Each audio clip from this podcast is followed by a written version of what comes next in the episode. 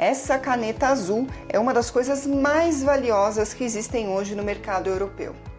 Tá, não é necessariamente essa caneta azul, mas tem uma outra que é sim uma das coisas mais valiosas da bolsa de valores na Europa nesse momento. Vem que eu te conto essa história. Bom, a tal caneta azul que eu tô falando se chama Ozempic. É um remédio feito para diabetes do tipo 2, ele é auto-injetável, por isso aí a semelhança com uma caneta, e ele é fabricado por uma farmacêutica chamada Novo Nordisk. E essa farmacêutica atingiu recentemente o maior valor de mercado entre as ações lá da Europa. O valor está estimado em mais de 430 bilhões de dólares. Só para a gente ter uma ideia do que isso significa, ela desbancou a empresa que é dona de marcas muito consagradas como Louis Vuitton, Dior, entre outras. Bom, como eu falei, é um medicamento que foi feito para combater diabetes do tipo 2, mas tanto sucesso assim tem outro motivo.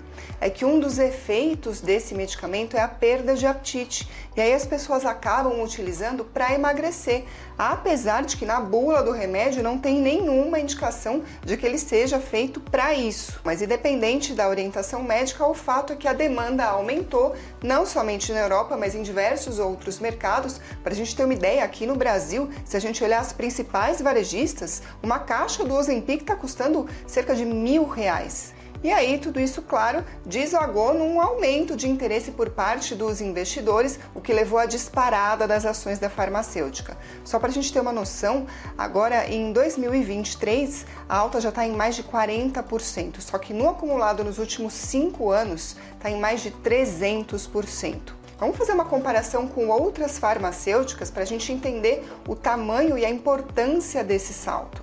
Vamos pegar um recorte aqui de 11 de março de 2020 até 5 de maio de 2023, que é o período que a OMS indica para a gente falar sobre a pandemia de Covid-19. Nesse intervalo, a farmacêutica que mais se valorizou na bolsa foi a Moderna, com uma alta de 495%. Depois veio a BioNTech, quase 230%, depois AstraZeneca, 67%, e depois Pfizer e Johnson Johnson, que tiveram alta de menos de 20%. Claro que a gente não está falando da mesma coisa. Agora vamos pensar o seguinte: essas empresas estavam envolvidas no desenvolvimento justamente da vacina, que é o que poderia acabar com todo aquele momento de angústia que o mundo todo vivia naquele momento. E a gente está comparando esse salto das ações a um fenômeno de agora que é um remédio que não é feito para emagrecimento, mas esse efeito fez disparar a demanda a ponto da disparar nesse tanto aí que a gente está comentando a Novo Nordisk desenvolveu um medicamento feito para isso, com essa indicação para emagrecer. É o Vegovi. Ele funciona da mesma forma que o Ozempic. Ele foi aprovado inclusive pela Anvisa em janeiro agora de 2023 e deve estar disponível no Brasil a partir de 2024, mas ele já está circulando em outros mercados, como Estados Unidos e parte da Europa, onde já tem feito bastante sucesso.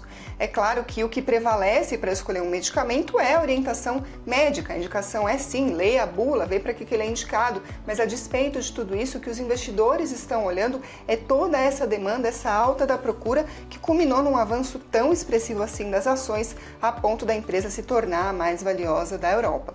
A gente deixou no investnews.com.br uma matéria contando toda essa história. vou deixar o link aqui para vocês na descrição, mas também gostaria que vocês escrevessem nos comentários o que vocês acharam de tudo isso. Por hoje é só. Até a próxima.